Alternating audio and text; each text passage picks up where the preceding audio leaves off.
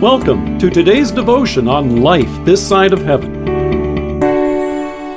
The Word of God from Jeremiah chapter 23, verses 5 to 6. Behold, the days are coming, declares the Lord, when I will raise up for David a righteous branch, and he shall reign as king and deal wisely, and shall execute justice and righteousness in the land. In his days Judah will be saved, and Israel will dwell securely. And this is the name by which he will be called The Lord is our righteousness. Xylella fastidiosa. Does that name sound familiar? It's a type of bacteria that is currently devastating the olive crop around the world. Whole plants soon dry out, turn brown, and then eventually gray. And once a tree is infected, it's only a matter of time until it dies.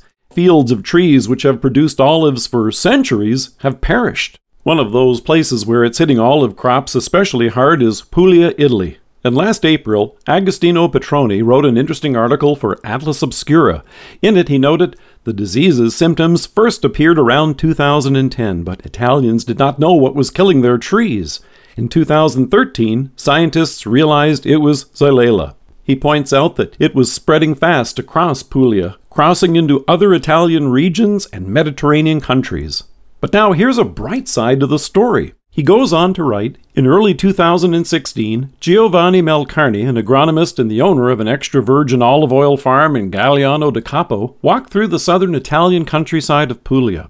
He was with a fellow olive oil farmer who had called and told him there was something he had to see. He wanted to show him a tree. The author notes when the two reached the tree, the olive farmer pointed to a live green bough on the otherwise dead trunk. So we hear the man told me that his father had grafted the tree with a Barese olive variety, which is good for eating, Melcarne says.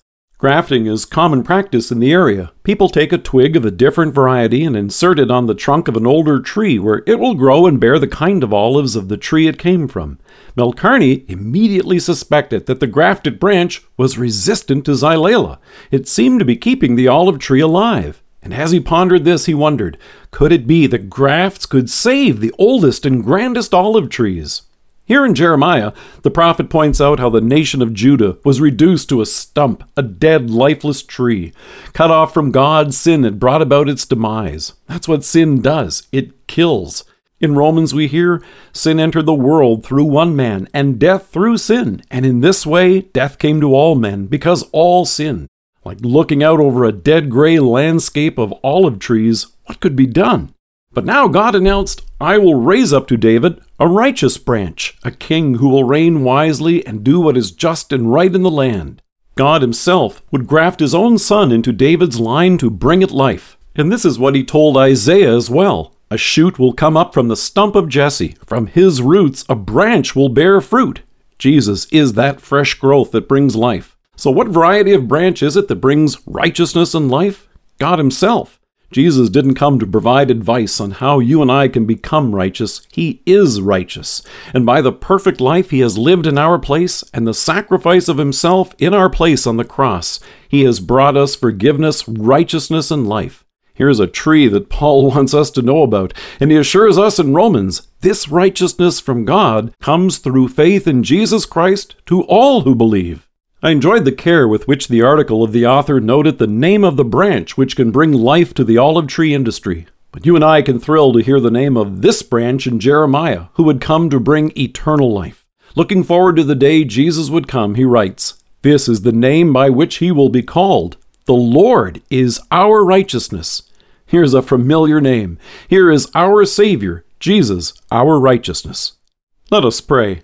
Loving God, thank you for grafting your Son onto your people and bringing us life in Him. Amen.